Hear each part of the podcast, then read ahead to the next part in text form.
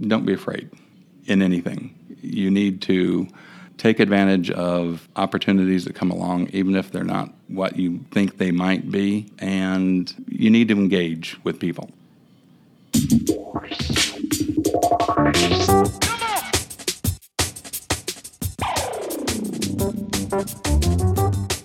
The oil and gas industry, the driving engine of the world economy, delivering prosperity, innovation, and abundance across the globe. Here are the stories of its key players, directly from the leaders themselves.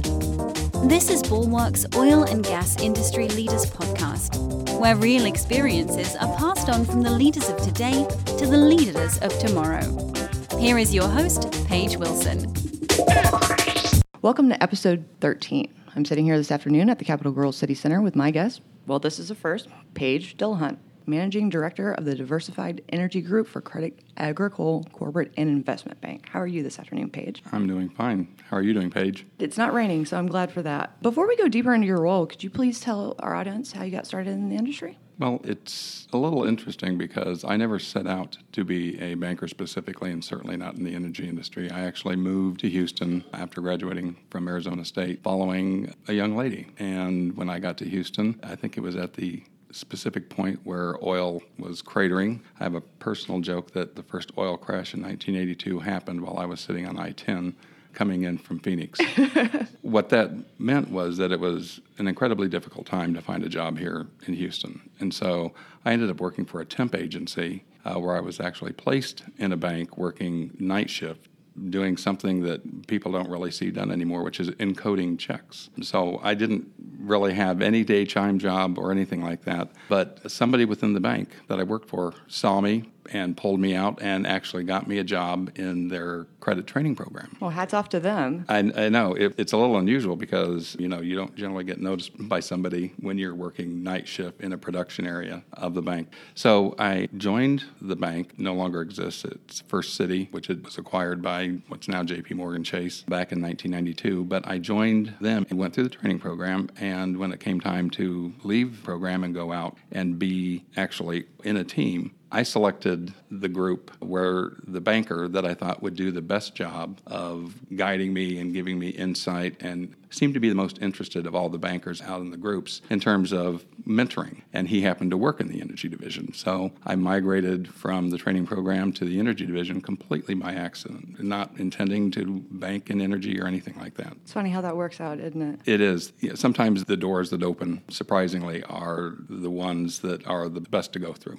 I couldn't agree more. So now that we know where you started, can we discuss further that journey to now? Sure. So I, I, worked for the bank in that division, in the energy division, for about four years, and the banker that I had selected to be my mentor moved on, and I inherited his role as a banker. I worked for First City until October of 1992 when the bank actually failed, and I was hired by one of my customers to be their treasurer. Oh, that's cool. So I quickly, rather than be among a you know 3,000 bankers out on the street looking for a job, I, I took that job and went to work for my former customer as the treasurer, and found after being there for a short period of time that being on the corporate side wasn't what I wanted to do. It didn't give me enough opportunity to look at things from a strategic perspective. It was very short-term, day-to-day nature, sort of cash flow right. what's what's going on today mm-hmm. um, really challenged me, you know, looking long term.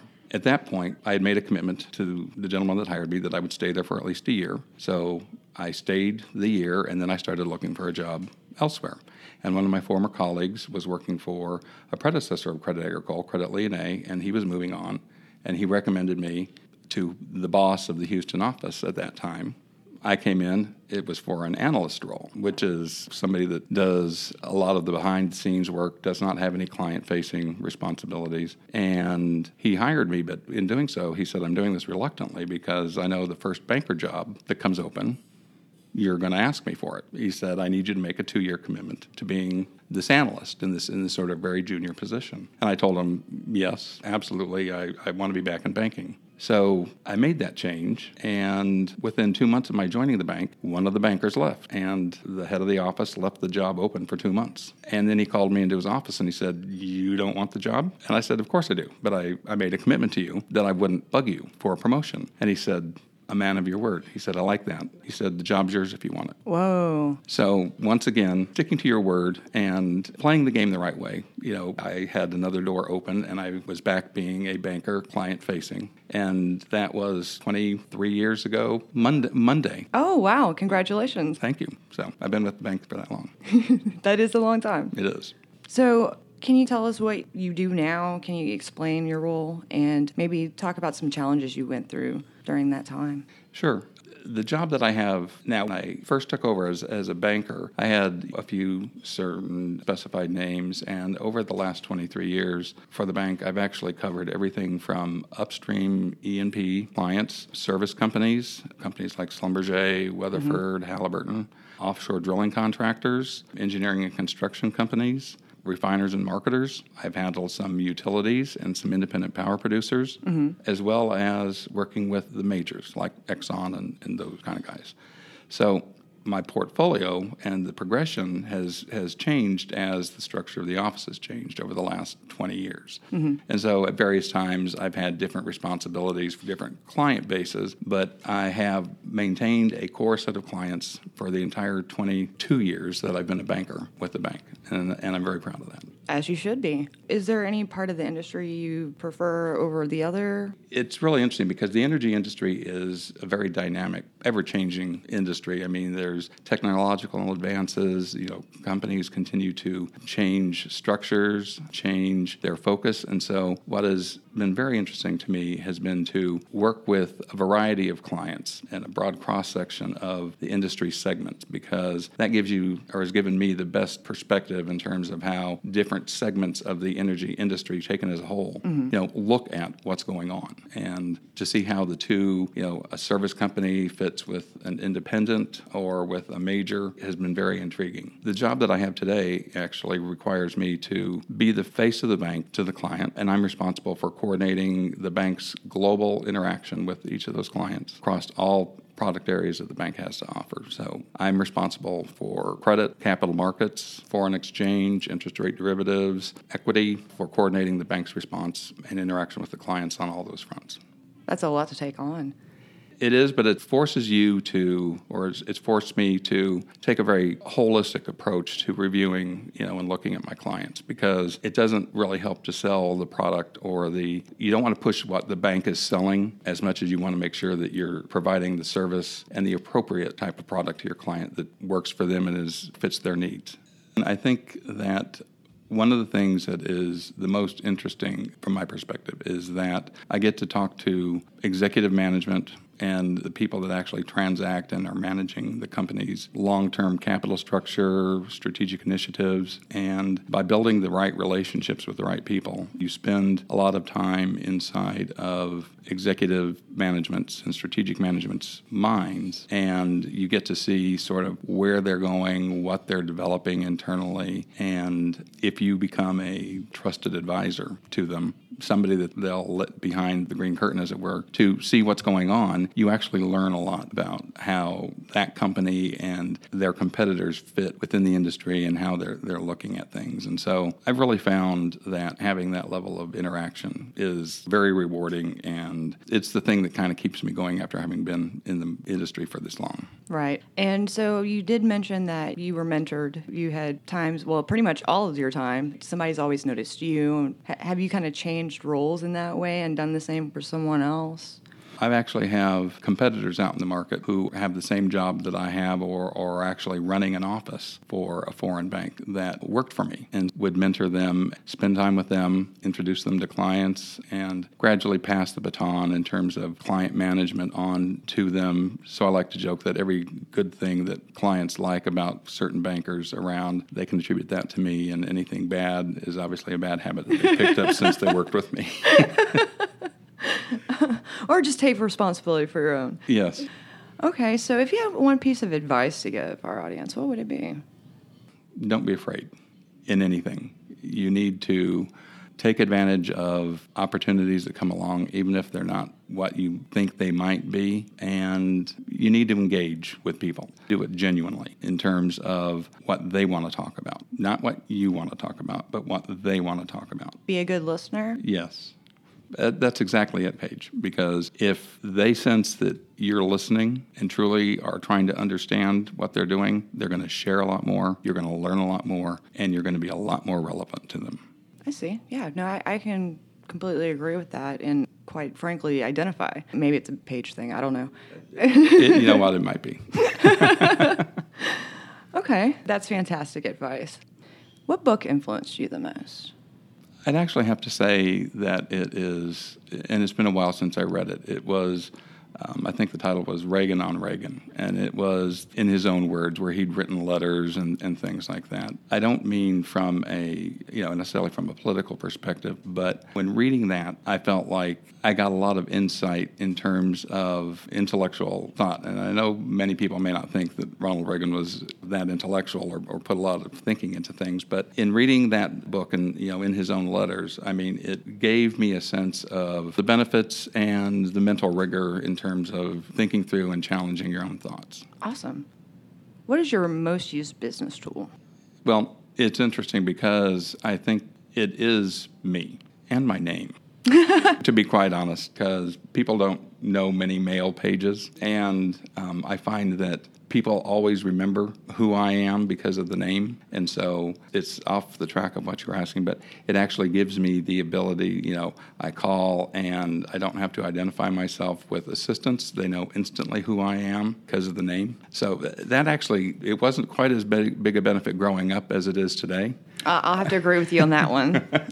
but my name is actually one of the advantages. But I, I think the other one is the fact that I don't take myself too seriously. I have no problem laughing at myself.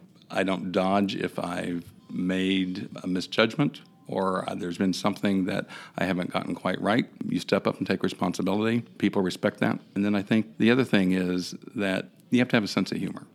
You have to have an ability to laugh at yourself, have an ability to laugh at a situation.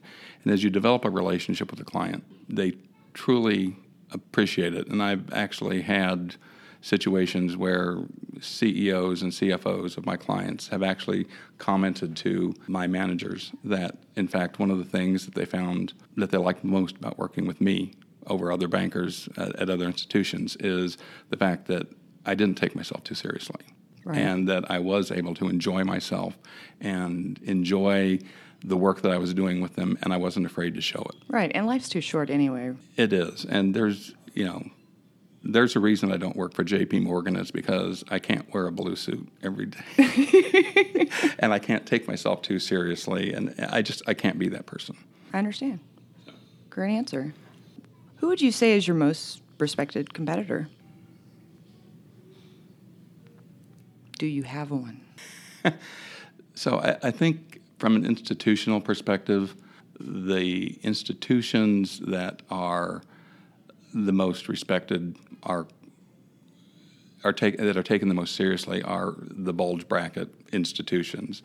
I think that uh, many of my clients view banks like Credit Agricole as the most universally helpful because we don't have to come in and sit down and pursue the active left lead on every transaction. We can actually take a little bit more of a holistic view. And so I think there are other institutions out there that behave that way, and they tend to be more of the foreign banks. Mm-hmm. And, and so I think that in terms of value add, I think that you get institutions like a Standard Chartered, you know, a BBVA, those kinds of institutions that have a different product offer, skill set, Right. you know, are are very useful and very meaningful to to clients. And so I have two answers. It's foreign banks for ability to kind of get to know and be useful and very helpful around the margins. Mm-hmm. And then it would probably be JP Morgan in terms of sheer market share and ability to push things through. Excellent. What's your most important lesson learned? Don't don't procrastinate in facing difficult situations. It is a lesson that I've learned because the problem on at least one occasion in the, in the past, if you defer taking action and bringing people in to, to work with you, the situation never improves and you're left with fewer people on your side. And so the, the biggest, I think, lesson I've learned is don't delay, don't, don't hide from an issue, don't hide from a problem. Very good. What's your favorite podcast? I don't normally listen to podcasts, but Oil and Gas Industry Leaders is, is the one that I like the most. Thank you. I really appreciate it. See, it's a page thing. It's It a page is. thing. It's, it's yet another connection. So now I feel it's only appropriate that we announce this week's winner of the $200 steak dinner from the Capital Grill. Congratulations to Elizabeth Hoffman. So if you want to win a $200 steak dinner from the Capital Grill, and who wouldn't, visit www.bulwark.com forward slash podcast. Every, every week, you've got to sign up every week, guys. Enter your information and listen to next week's show to see if your name's chosen. As always, a link will be provided in the show notes to make it easier to enter.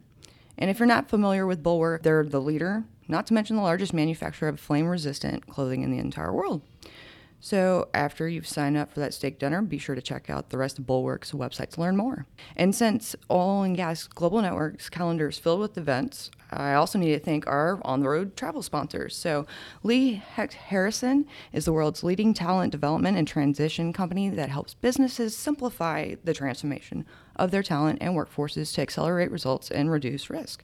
They also help individuals build their careers within their companies or transition into new opportunities. So visit www.lhh.com for more information about that. And then we have Total Land Technologies, and they have the world's most advanced field land management system, which is the Landman Virtual Office. So visit www.totalland.com for more information about them. Also, uh, I need reviews. I haven't gotten any new reviews lately, folks. So if you could do me a, a big favor and just take a couple minutes out of your your busy schedules to leave something in iTunes, that'd be great. Don't rate it how you want. I just I would I, I need feedback to know how. Let me know I'm doing okay. So thank you so much for joining me today, Page. Uh, if people want to reach out to you and get to know about you or your uh, company, how might they go about doing that? Um, they can reach me via email, which is my name, Page, P A G E, dot Dillehunt, D I L L E H U N T, at ca com. Perfect, and I'll make sure to put that in the show notes. Well, that concludes this episode, so just remember it's up to you to open the next door. Tune in next week for another intriguing episode of Bulwark's Oil and Gas Industry Leaders Podcast, a production of the Oil and Gas Global Network. Learn more at oilandgasindustryleaders.com.